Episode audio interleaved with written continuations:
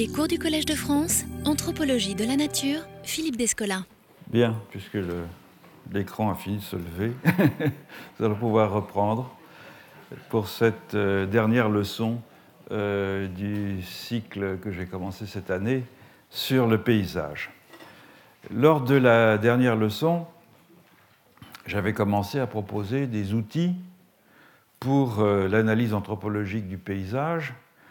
euh, outils qui étaient issus de la discussion critique que j'avais menée des différentes euh, approches de cet objet. Et j'avais en premier lieu rappelé les insuffisances, disons, des deux principales démarches en la matière. La première démarche, que l'on pourrait appeler extensionniste, envisage le paysage dans un sens très englobant, euh, qui n'a plus guère de rapport, au fond, avec la définition euh, spécialisée du terme telle qu'elle s'est progressivement construite euh, en Occident à partir de la Renaissance, et afin de désigner, disons, dans sa acception spécialisée, des représentations littéraires et picturales dépeignant des morceaux de pays. Et aucune des stratégies de montée en généralité de la notion de paysage que les partisans de cette approche extensionniste euh, se sont attachés à mettre en œuvre ne m'a paru euh, véritablement euh, satisfaisante. Ni celle qui fait du paysage simplement un espace aménagé par les humains, donc dans la tradition de la géographie humaine, ni celle qui le transpose en un mécanisme perceptif d'un genre un peu particulier, je pensais en particulier, évidemment, à, la thèse qu'avait développée Eric Hirsch euh, du paysage comme un va-et-vient entre le premier plan et l'arrière-plan, ni celle enfin qui le transpose euh, ou qui le réduit à n'être que le, produit, le résultat d'une appréhension subjective des lieux dont l'approche phénoménologique au sens large. Ces stratégies ont en effet l'inconvénient je le rappelais, soit euh, de ne pas respecter l'originalité de la notion telle qu'elle euh, euh, s'est initialement développée en Europe, soit au contraire de ne pas respecter les particularités des sociétés auxquelles on l'applique. La deuxième démarche que j'avais passée en revue, qui est la plus fidèle à la conception conventionnelle du paysage comme une représentation matérielle ou une représentation discursive euh, l'est au fond peut-être trop fidèle. Euh, elle, on peut la désigner, je l'ai fait, euh, comme représentative de l'école française du paysage, et au fond du fait de la rigidité excessive avec laquelle elle définit a priori des critères d'inclusion dans la catégorie paysage, elle tente à clore l'enquête avant que celle-ci n'ait véritablement démarré. Et la troisième démarche, enfin, euh, celle dont je m'étais fait euh, l'avocat, dont je continue à me faire l'avocat, euh, consiste au fond à maintenir le principe de critères, parce que je pense qu'il est important qu'on ait des critères pour la définition du paysage, mais à les définir, ces critères, avec beaucoup plus de souplesse. Alors j'ai rappelé en premier lieu que, par contraste avec les définitions phénoménologistes, ou phénoménologiques, ou objectives ou objectivistes, euh, un paysage, parce qu'elles se rejoignent en fait dans cette, dans, cette carence, un paysage, c'est d'abord la représentation d'un lieu, et euh, que cette représentation prenne une forme matérielle ou qu'elle s'exprime sous les espèces d'un schème euh, visuel qui est lui-même façonné par l'habitude de regarder des représentations concrètes. Un paysage, finalement, ça c'est une chose quand même très importante, n'est vu comme un paysage que parce qu'il ressemble à l'image d'un paysage. Il faut donc qu'il y ait une image d'un paysage à un moment ou à un autre, quelle que soit la nature de cette image, pour que l'on voit un paysage comme un paysage. En d'autres termes, un aménagement de l'espace n'est pas un paysage si cet aménagement n'a pas de fonction représentationnelle globale, perçue comme telle par ceux qui l'ont produit ou par ceux qui euh, l'utilisent. Donc si le Mont Saint-Michel est reconnu euh, comme un paysage remarquable, ce n'est pas tant parce que ceux qui l'ont édifié au fil des siècles ce sont plus à faire de jolis bâtiments euh, euh, adaptés au site, mais bien plus probablement parce que le projet de faire de ce site tout entier un signe de la présence divine a été perçu par un très grand nombre de visiteurs, y compris par ceux qui n'ont aucune affinité avec le christianisme ou même avec les religions du livre. Ceci implique deux choses. Euh, d'une part, que le souci d'embellir certaines des composantes euh, d'un lieu ne témoigne pas nécessairement d'un projet euh, paysager. D'autre part, cela implique que le paysage ne peut être réduit à une simple esthétisation de l'environnement. En effet, les critères du beau sont si variables d'une culture à l'autre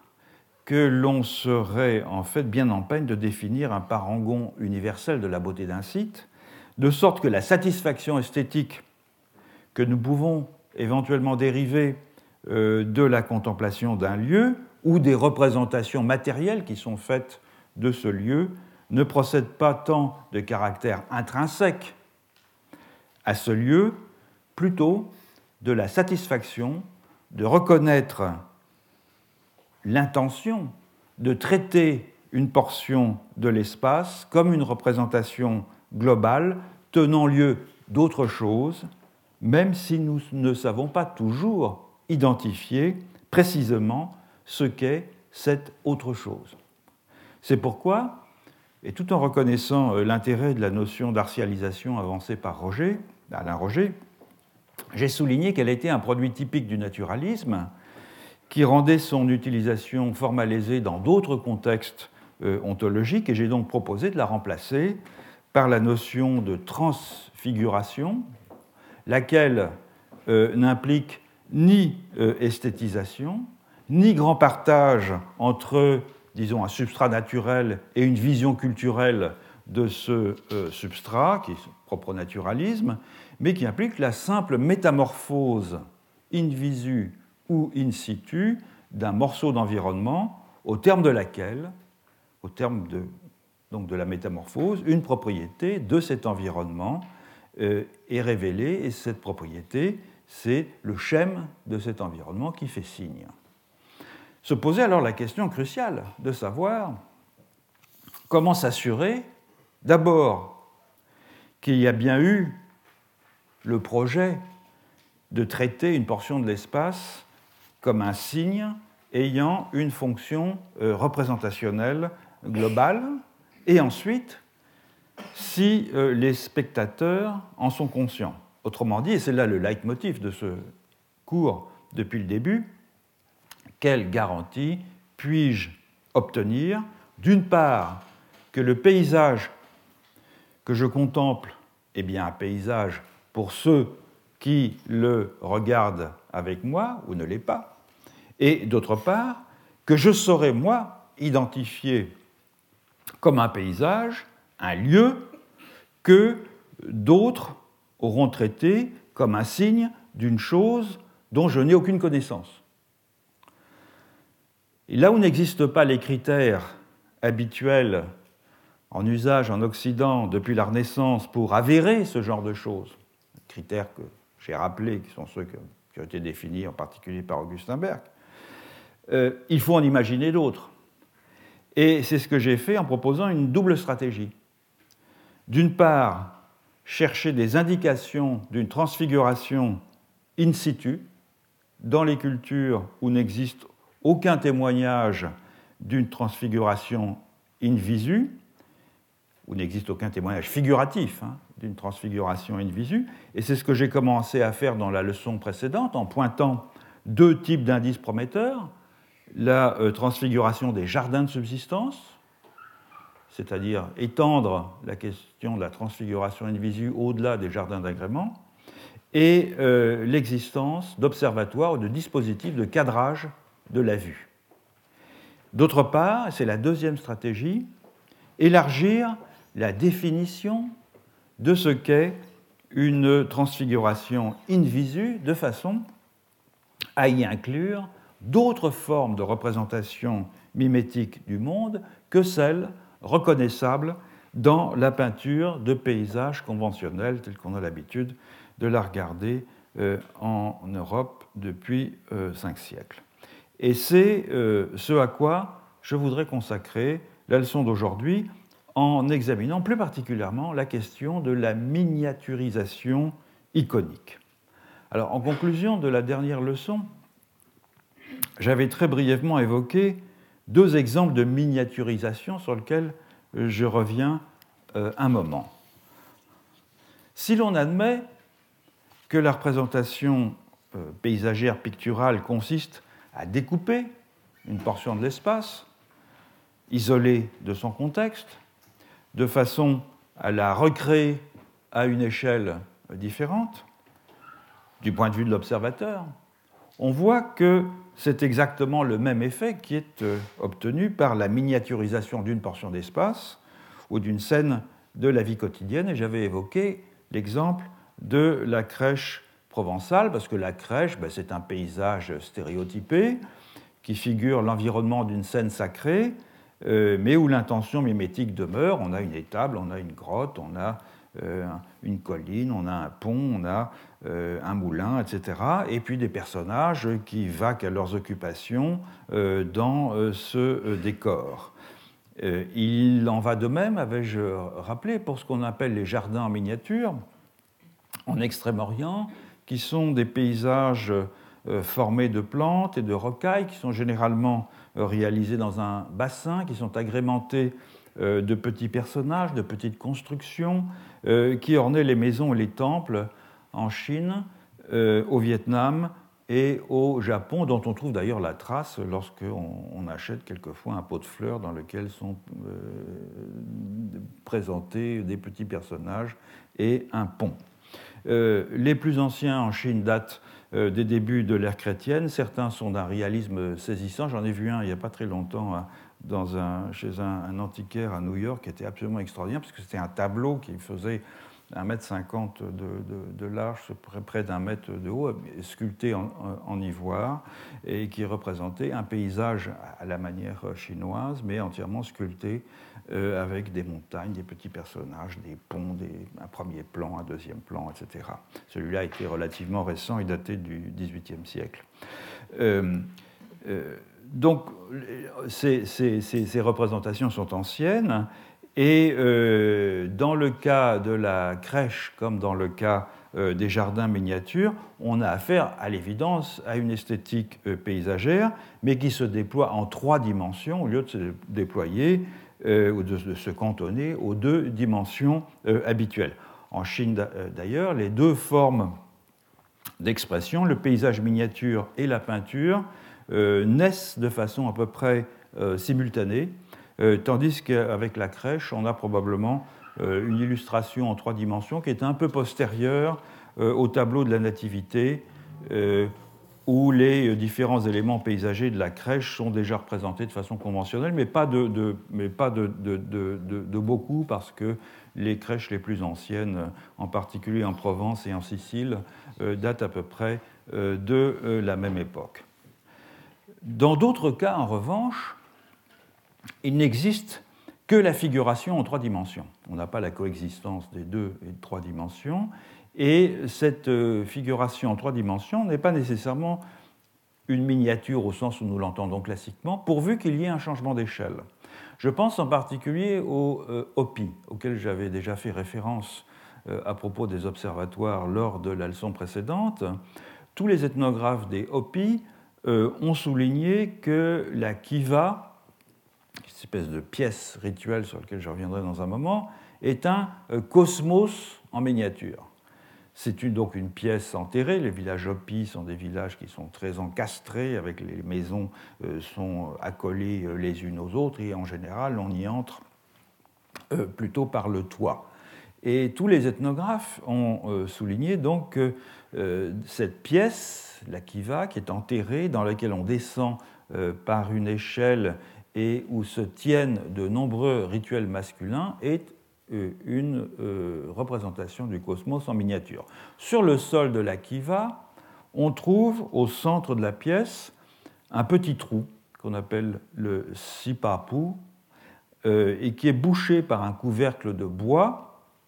que l'on ouvre lors des rituels et qui permet de communiquer avec ceux d'en dessous. Et ceux d'en dessous, ce n'est pas les voisins d'en dessous, si c'est toujours les voisins d'en dessous, c'est-à-dire ce sont les morts qui sont toujours les voisins d'en dessous, mais c'est aussi ceux qui ne sont pas encore nés. Et les murs sont euh, assimilés aux parois du monde, et euh, les banquettes qui euh, ceinturent la kiva, sur lesquelles les participants rituels sont assis, représentent les maisons du village. Donc on a ici un premier effet de changement d'échelle. Hein. Il y a à l'intérieur de cette pièce une volonté délibérée de miniaturisation mimétique du monde et du village. À cela, il faut ajouter que les rituels qui se tiennent dans la kiva euh, témoignent d'une volonté de miniaturiser tout l'environnement. Euh, ils exigent en particulier la euh, construction de ce qu'on appelle un hôtel des directions, euh, qui, est un, alors, qui fait partie de, ce, de cette grande famille des, des hôtels euh, dont on a vu quelques exemples dans le séminaire ici, euh, qu'on appelle parfois des messas en Amérique andine et en Amérique centrale, et qui sont des reconstitutions du cosmos en miniature. sur, sur ce, sur cet hôtel, euh, on a un, bol d'eau sacrée au centre qui représente le trou d'émergence, le sipapu. Euh, et dans chaque direction, on place euh, un épi de maïs, des graines, une pierre, une plume, une figure d'animal, de sorte que la somme de ces objets est une manière de récapituler les occupants du monde. Donc on a une miniature à l'intérieur d'une miniature avec cet hôtel. Et sur cet hôtel, qui a euh, toutes les apparences d'un paysage très stylisé, comme le sont en général les messas, les prêtres vont fumer, donc souffler de la fumée de tabac, asperger euh, de l'eau sacrée, de façon à faire venir les nuages sur cette, euh, sur cette miniature, et la pluie, donc la vie, avec son cortège d'oiseaux, de maïs, de graines, d'animaux, etc. En outre, lors de certains rituels de printemps, on construit dans l'équiva même de petits jardins miniatures qui sont ensuite donnés à voir à toute la communauté. Et c'est une sorte de vision annonciatrice des récoltes euh, lorsque le pays est encore euh, dévasté par le froid. Dans cette région, les contrastes climatiques entre l'hiver et l'été sont brutaux avec une amplitude climatique de l'ordre de 40 à 50 degrés. Bref, même si euh, le euh, mimétisme est suggéré, on a bien là,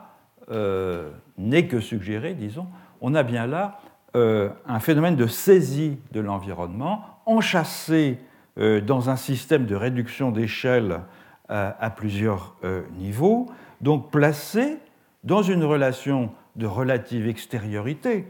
par rapport à un observateur ou un participant à ces rituels, qui est dès lors dans une situation, dans une position où il peut contrôler et manipuler cette euh, représentation, euh, cette miniature du monde.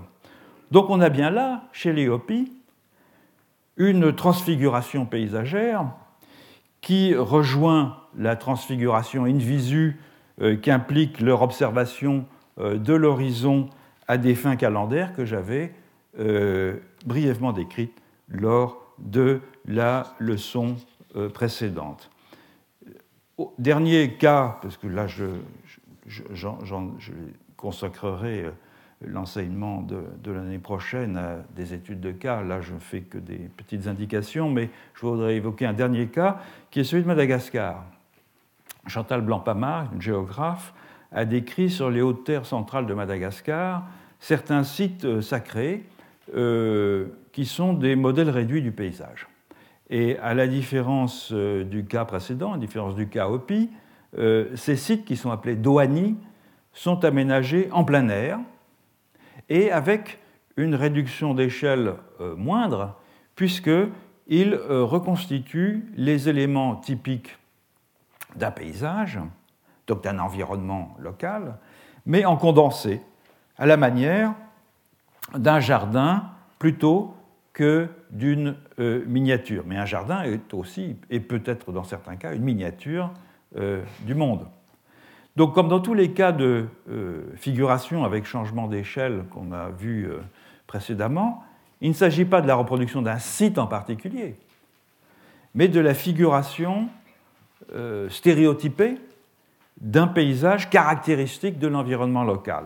Donc une transfiguration in situ qui,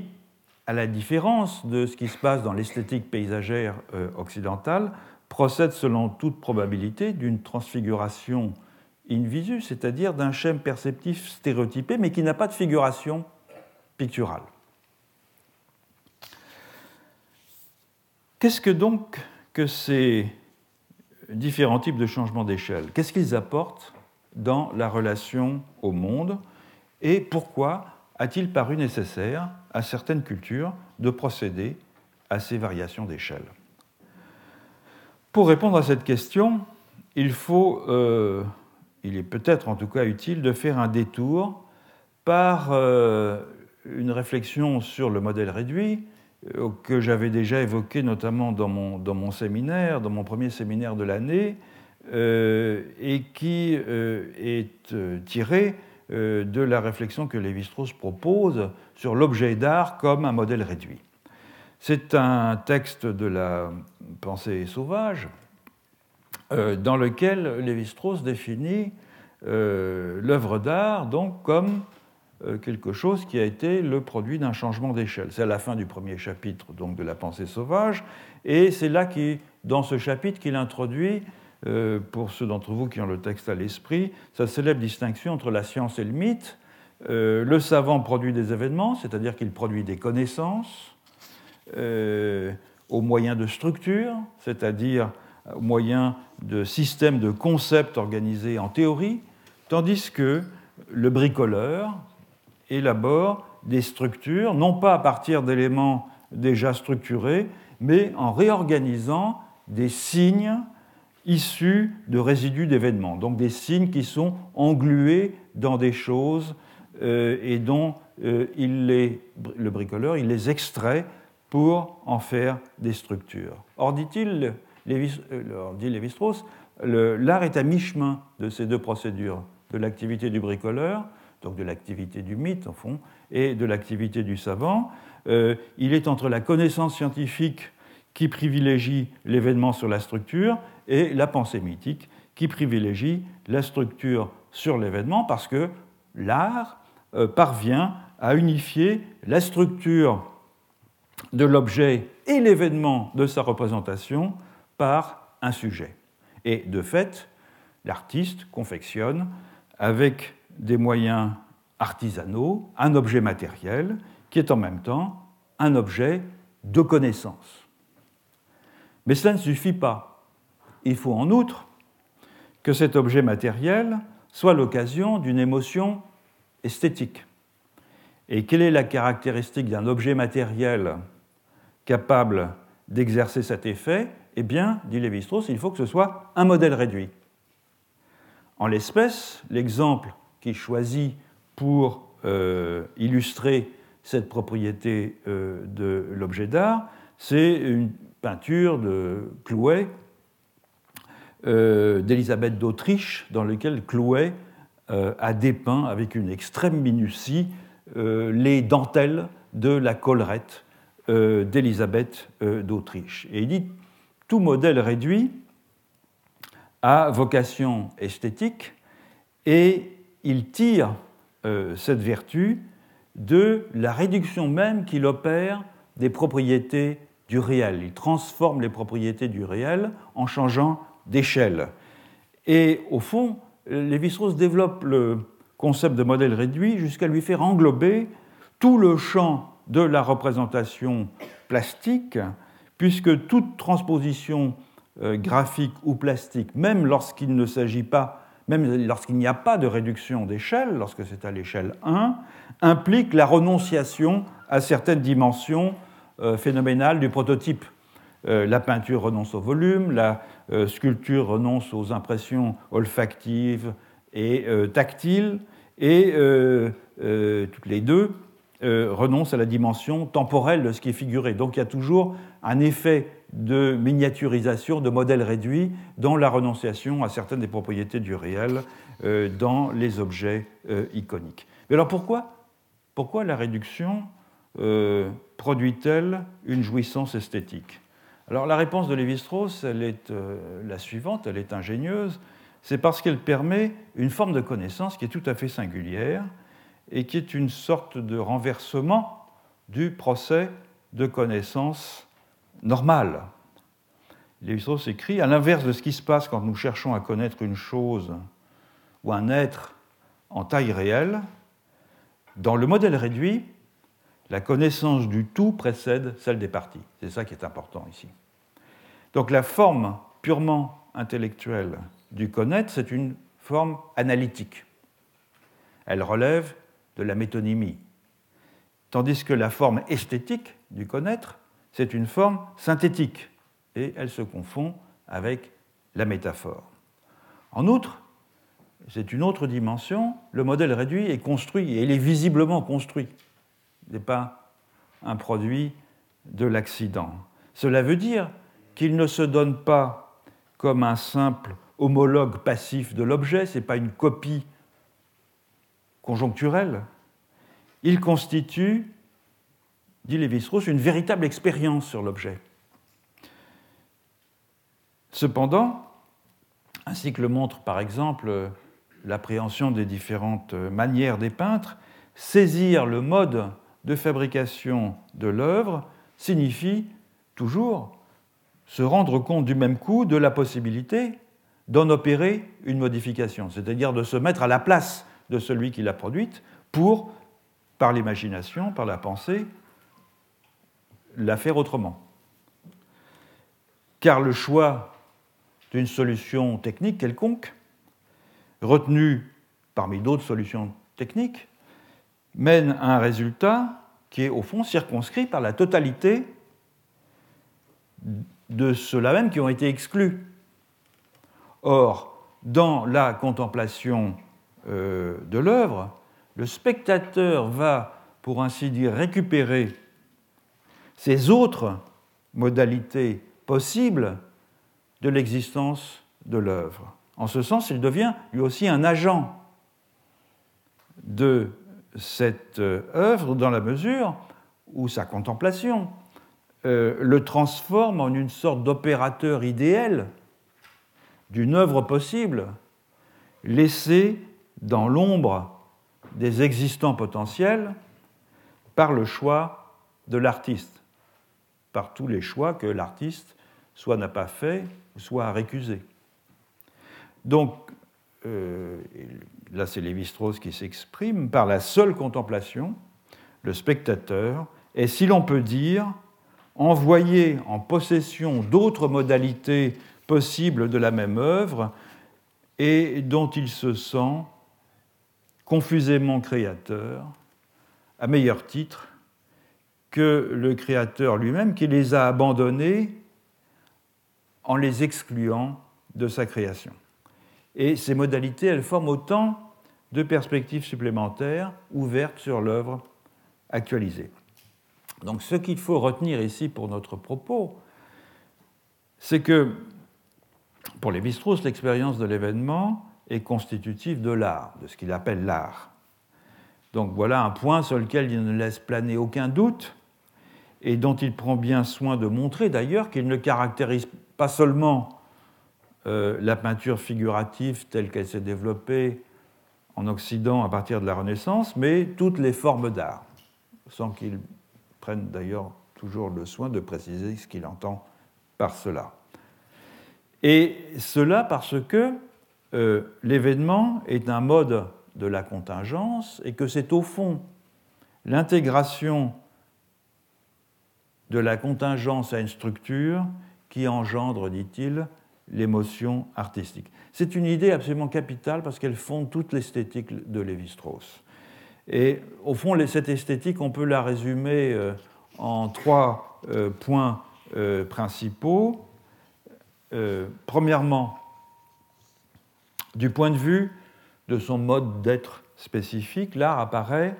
comme une activité qui est placée à mi-chemin entre la science et euh, l'invention mythique. C'est une forme de connaissance, ça c'est très important, euh, opérant au moyen de signes et non au moyen de concepts. Il produit, l'art, des objets qui sont une réduction des entités réelles, ce qui euh, distingue la connaissance esthétique, à vocation métaphorique, je l'ai dit, de la connaissance euh, scientifique.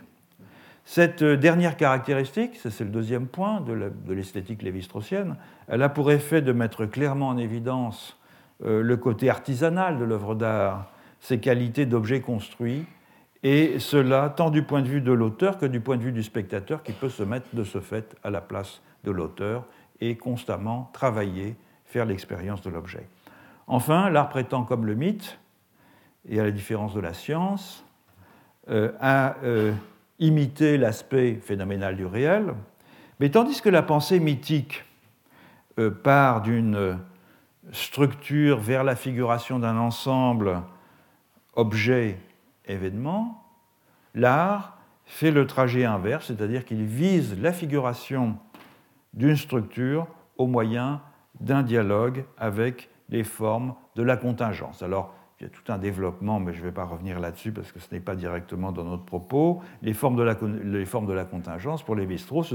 c'est tantôt les difficultés de l'exécution de l'œuvre, c'est-à-dire ce qui résiste dans la fabrication de l'œuvre, tantôt les particularités euh, historiques euh, du modèle, tantôt les vicissitudes euh, de la destination de l'objet artistique. Et c'est d'ailleurs intéressant, puisque ceux d'entre vous qui ont suivi les, développements que j'avais faits à propos du livre d'Alfred Gell, Art and Agency, on retrouve au fond chez Lévi-Strauss une préfiguration des différents acteurs de l'œuvre d'art que Alfred Gell présente dans son livre, c'est-à-dire le prototype, euh, l'artiste ou le, producteur de, l'art, euh, euh, le, destinataire et le, commanditaire. Et au fond, Lévi-Strauss avait déjà, dans sa théorie de l'art, mis en place les quatre éléments de, cette, de ce réseau de production artistique. Donc, en résumé, pour en revenir à la question du modèle réduit, Lévi-Strauss fait dériver ce qui est pour lui le, phénomène universel de la jouissance esthétique, de deux sources sensiblement différentes, et qu'il isole d'ailleurs à partir d'une analyse transcendantale et non d'une analyse empirique, c'est-à-dire il ne, se fonde pas sur une étude d'histoire de l'art, méthode anthropologique en général. La première source, c'est euh, la réduction, réduction d'échelle ou réduction de propriété, laquelle, en invitant à une appréhension synthétique euh, du tout tranche avec le processus normal de connaissance d'un objet par ses parties et euh, nous donne l'illusion euh, gratifiante de saisir cet objet plus complètement et donc de pouvoir exercer sur lui une forme de maîtrise. Une connaissance synthétique donne l'illusion d'un pouvoir sur ce que l'on connaît. La deuxième source de jouissance esthétique, c'est l'observation de la façon dont une œuvre intègre la contingence dans une structure. Le spectateur, qui est témoin euh, de cette opération, étant alors en mesure d'envisager la forme réalisée comme une variation parmi de nombreuses autres formes possibles, ce qui le place là aussi dans une situation de créateur potentiel et donc lui donne sur l'objet également une forme de pouvoir. Alors Lévi-Strauss ne dit nulle part explicitement, précisément, en quoi ces deux occasions d'émotion esthétique peuvent être connectées, en dehors du fait évident que l'une et l'autre sont à la fois des événements qui tranche sur la banalité du quotidien et qui transforme le spectateur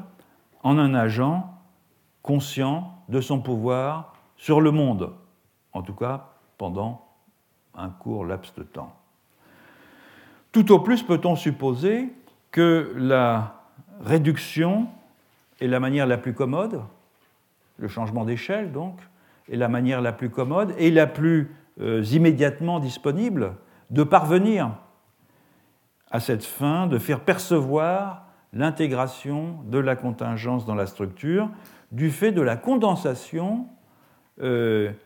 des propriétés du référent que le changement d'échelle permet ou du fait de la renonciation à d'autres dimensions du prototype qu'elle autorise. Lorsque l'on fait un modèle réduit, je reviendrai euh, tout à l'heure sur la différence entre une modélisation scientifique et un modèle réduit de type artistique, lorsqu'on fait un modèle réduit, nécessairement, certaines des propriétés euh, du euh, prototype sont, disparaissent. Le modèle réduit donc devient en quelque sorte la figure exemplaire du dispositif expérimental au moyen duquel on peut faire varier les propriétés de l'objet. Bref, la jouissance esthétique, dans l'interprétation qu'en donne Lévi-Strauss, paraît être euh, tout entière du côté d'un certain type particulier de connaissances synthétiques que nous offre la contemplation de l'œuvre d'art. Toutefois, cette euh, interprétation très originale et très féconde demande euh, à être précisée et à être nuancée sur deux points, qui sont d'ailleurs deux points étroitement liés. Euh, d'une part, quelle est au fond la nature de ce type de connaissance,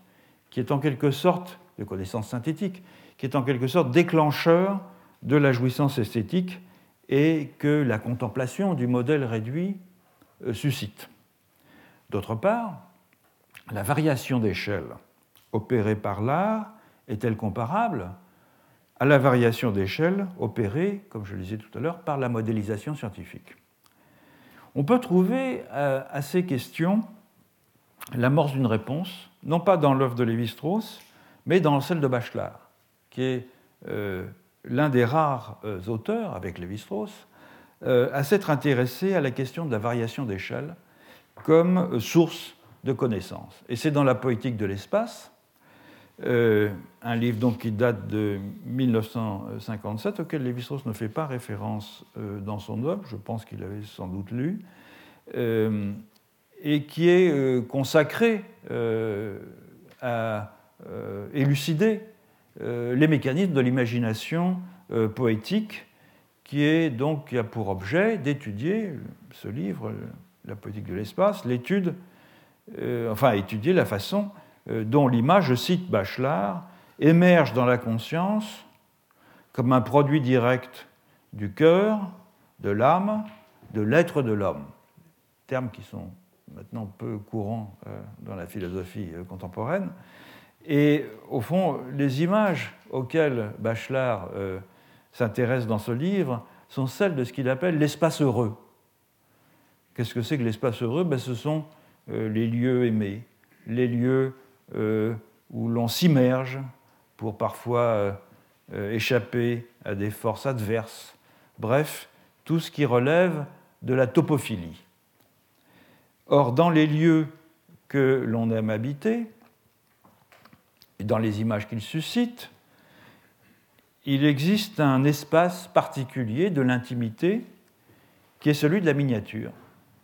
et que Bachelard en vient à examiner après une suite de chapitres sur d'autres espaces où l'on aime également à se blottir, le tiroir, le nid, la coquille, les coins, etc. Et ce sont les miniatures littéraires qui intéressent euh, Bachelard, celles qui interviennent dans les contes de fées ou dans les fictions philosophiques. Le petit Pousset, Tom Pouce, euh, Gulliver, etc. Et de ces miniatures-là, Bachelard remarque qu'elles ont une certaine vérité objective en ce que ce sont, je le cite, des objets faux pourvus d'une objet, objectivité psychologique vraie. Et le contraste est ici frappant avec ce type d'image et le maintien des propriétés dans les similitudes géométriques. J'en ai longuement parlé l'année dernière lorsque j'avais parlé de la, géométrisation de l'image. Similitude géométrique, c'est quand on transporte toutes les propriétés de, l'objet euh, dans, d'une figure géométrique dans une autre. Euh, et cela, évidemment, euh, fait que le géomètre voit exactement la même chose dans deux figures semblables, dans une projection par similitude, donc, qui sont dessinées à des échelles différentes. Il n'y a pas de suppression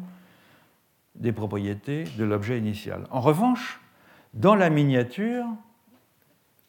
les valeurs se condensent et s'enrichissent. La formule est de Bachelard. Et venant d'un philosophe des sciences aussi averti que Bachelard, la comparaison est instructive, car elle met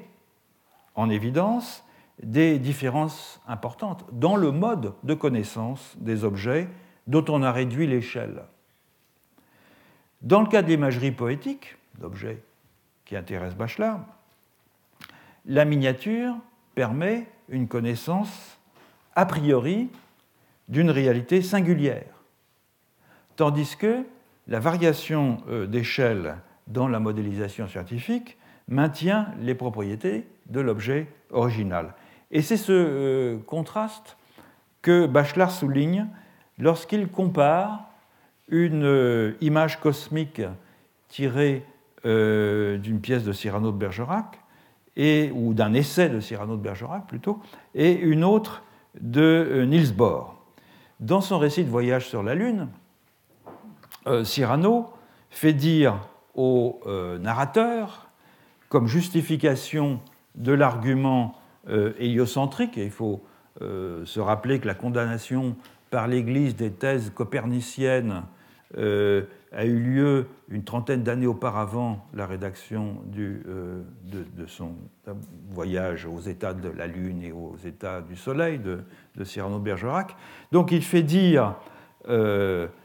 en, justification de l'argument héliocentrique, que l'univers est comme une pomme, et je cite Cyrano de Bergerac, dont le pépin, plus chaud que les autres parties, répand autour de soi la chaleur conservatrice de son globe. Et ce germe, dans cette opinion, donc l'opinion héliocentrique, est le petit soleil de ce petit monde qui réchauffe et nourrit le sel végétatif de cette petite masse. Or, puisque le pépin n'est pas en réalité plus chaud que la pomme, l'image a pris ici son autonomie par rapport à ce qu'elle entend décrire, à savoir le système solaire, de sorte que l'esprit qui euh, imagine suit, dans ce cas,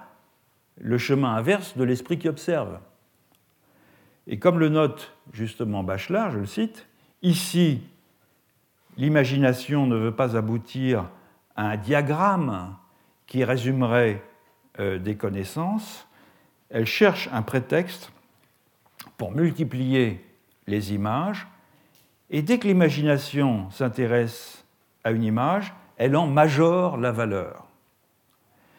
Donc cette image du pépin soleil, elle n'est pas le produit d'une réflexion analytique, elle n'a rien de commun avec des images qui euh, illustrent ou soutiennent des idées scientifiques. Elle n'a rien de commun, par exemple, avec le modèle atomique de Bohr, qui est inspiré du modèle euh, planétaire euh, qui avait d'abord été proposé par euh, Rutherford qui décrit l'atome d'hydrogène comme un, système solaire, c'est-à-dire comme un noyau massif autour duquel des électrons tournent avec des orbites stables. Et à la différence, c'est un modèle qui est devenu très commun et très pédagogique d'ailleurs pour enseigner la structure de l'atome, à la différence donc de la pomme planétaire de Cyrano, dans le modèle de Niels Bohr, le petit soleil central n'est pas chaud. Euh, il s'agit d'un pur schéma synthétique de pensée mathématique qu'une image illustre par simple analogie, et non, comme c'est le cas dans la pomme euh, système solaire, d'une image autonome qui permet une connaissance directe et une connaissance euh, intuitive. Alors pourquoi cette connaissance directe et intuitive est-elle favorisée par l'image de la miniature? Parce que, selon euh,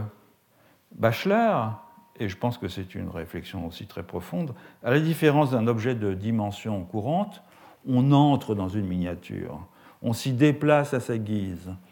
euh, on appréhende pleinement l'objet grâce à la libération euh, de toutes les obligations des dimensions. Euh, libération qui est, au fond, la caractéristique même de l'activité d'imagination. En changeant d'échelle, en s'immergeant dans le détail autrefois inaperçu, auparavant inaperçu, on élimine le monde familier, aménagé à nos mesures, et on retrouve, on récupère euh, un regard frais devant un objet neuf. Bref, et pour reprendre la formule de Bachelard, la, belle formule, la miniature est un des gîtes de la grandeur. Dans, la politique de l'espace, euh, euh, Bachelard rappelle une nouvelle, je crois que c'est de Benjamin Fondane, dans laquelle un prisonnier euh, qui va être exécuté demande aux gardiens qui sont venus le chercher dans sa cellule de lui accorder un moment de répit. Il a dessiné sur le mur de sa cellule un petit paysage avec un train qui s'apprête à rentrer dans un tunnel et il dit euh, aux prisonniers, euh, aux, gardiens, euh, laissez-moi un moment de répit, je voudrais faire encore un petit tour dans ce petit train. Ce que les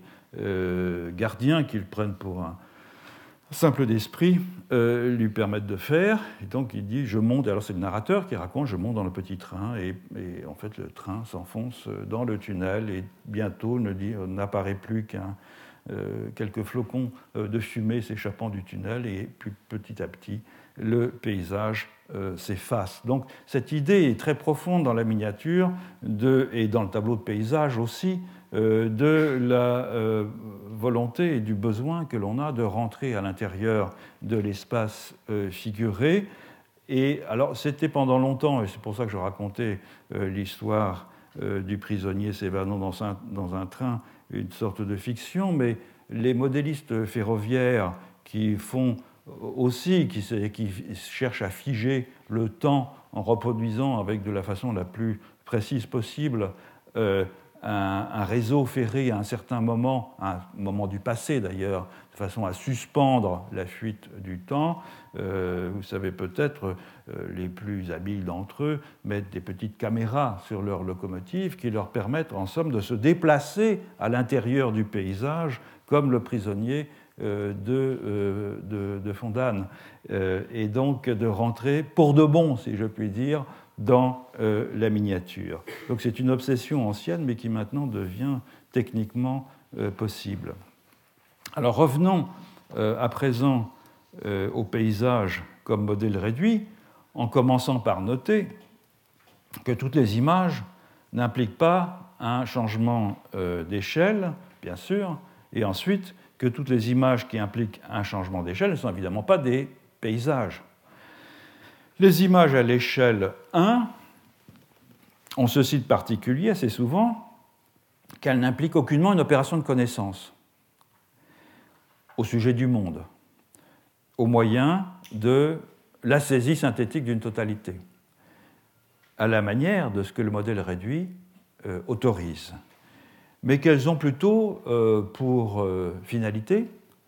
de rendre présent, de rendre visible, de rendre actif euh, un agent autonome dont elles vont émuler la dynamique. C'est le cas de façon très nette, par exemple, des corps humains qui sont transformés euh, en images de non-humains euh, au moyen de parures ou au moyen de masques, par exemple, dans le monde amazonien. Alors qu'est-ce qui fait de la figuration d'un paysage un modèle réduit d'un genre un peu particulier ben, C'est qu'il s'agit de la miniaturisation non pas d'un objet, d'une collection d'objets, d'un agrégat d'objets, mais de la miniaturisation d'un contexte d'interaction potentielle, c'est-à-dire du cadre euh, circonstancié d'une relation possible au monde. Non seulement, comme l'indique Lévi-Strauss,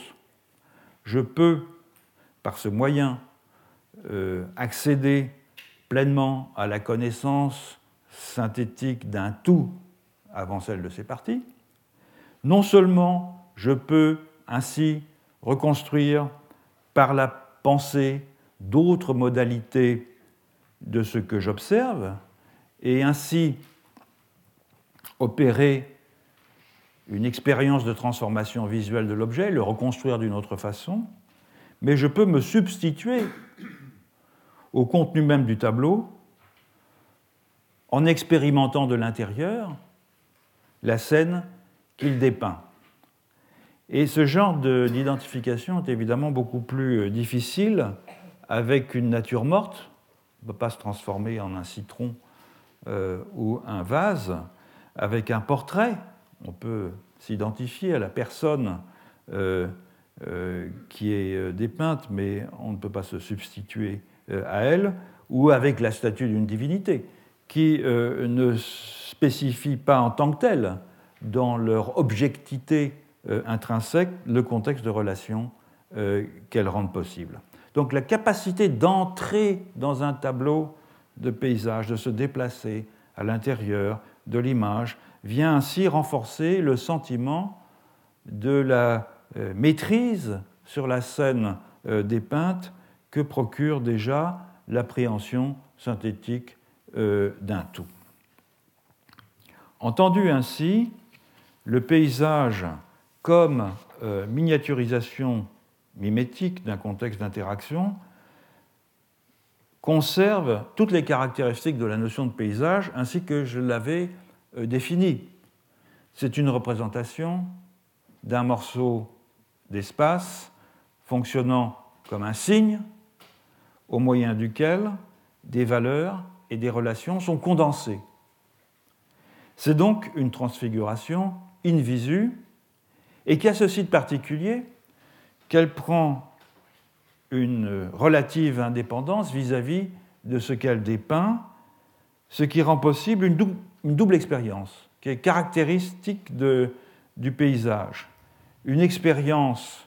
dans le lieu figuré que l'on s'approprie comme s'il était une image, et une expérience dans la figuration du lieu, où l'on peut éprouver l'impression euh, fugace de s'engloutir comme s'il s'agissait d'un espace à nos mesures. Et cette double expérience est peut-être le résultat d'un trait de la miniature sur lequel euh, Bachelard a tiré aussi justement l'attention dans la poétique de l'espace, à savoir le sentiment qu'elle nous donne accès à un monde que l'on connaît, mais que l'on voit pourtant comme si c'était pour la première fois. Par contraste avec euh, l'observation scientifique instrumentée, par la médiation d'appareillage. En effet, la euh, contemplation de la miniature donne l'illusion de la nouveauté. Comme le dit Bachelard,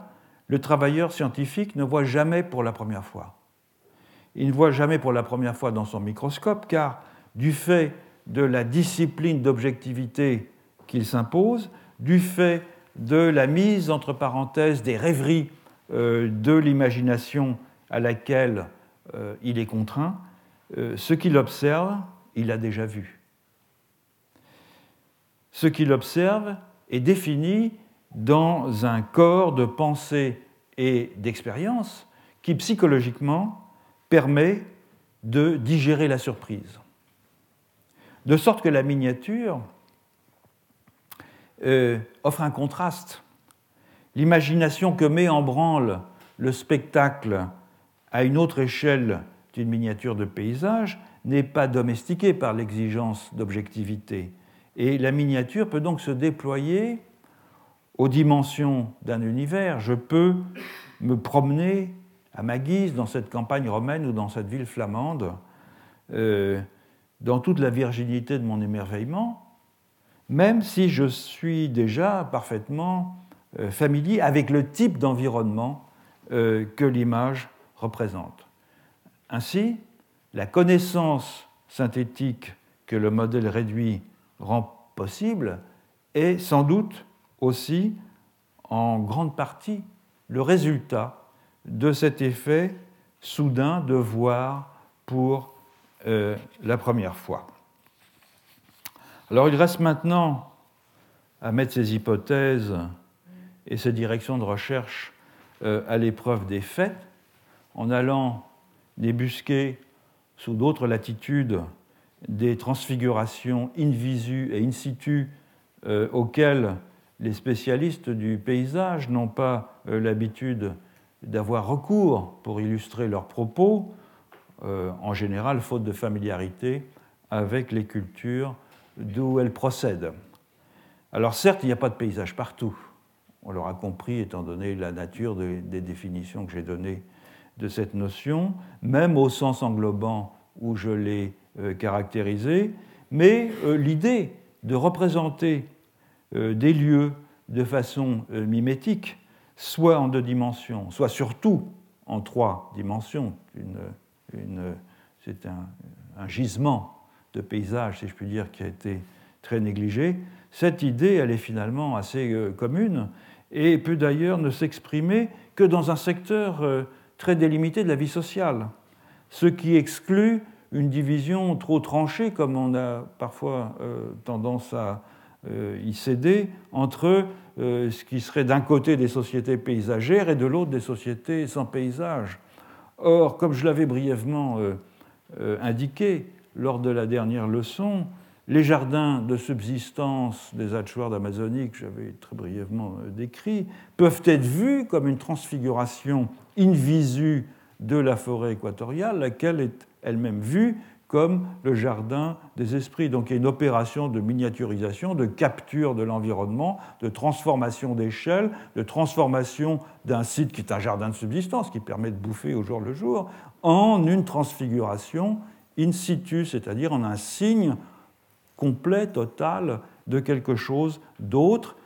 Et ce quelque chose d'autre, c'est aussi un espace, mais un espace qui a des caractéristiques euh, différentes du modèle. Donc cette opération de transfiguration in visu euh, ne signifie pas que par ailleurs les Achuas soient particulièrement intéressés par la contemplation des paysages, comme j'ai tenté de le montrer lors de l'anecdote qui a commencé ce cours. Donc il faudra mener une euh, enquête minutieuse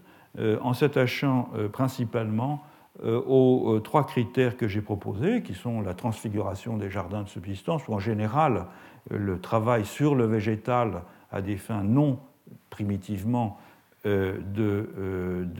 d'agrément, les observatoires non directement astronomiques, et notamment tous les dispositifs qui obligent au cadrage de la vue, c'est-à-dire qui obligent à s'arrêter à certains endroits et à fixer le regard vers euh, une direction avec la plupart du temps des contraintes astronomiques, mais pas nécessairement, c'est ce qu'il faudra examiner. Et enfin, la miniaturisation mimétique, surtout la miniaturisation mimétique en trois dimensions. Et c'est euh, à quoi euh, le cours de l'année prochaine sera consacré.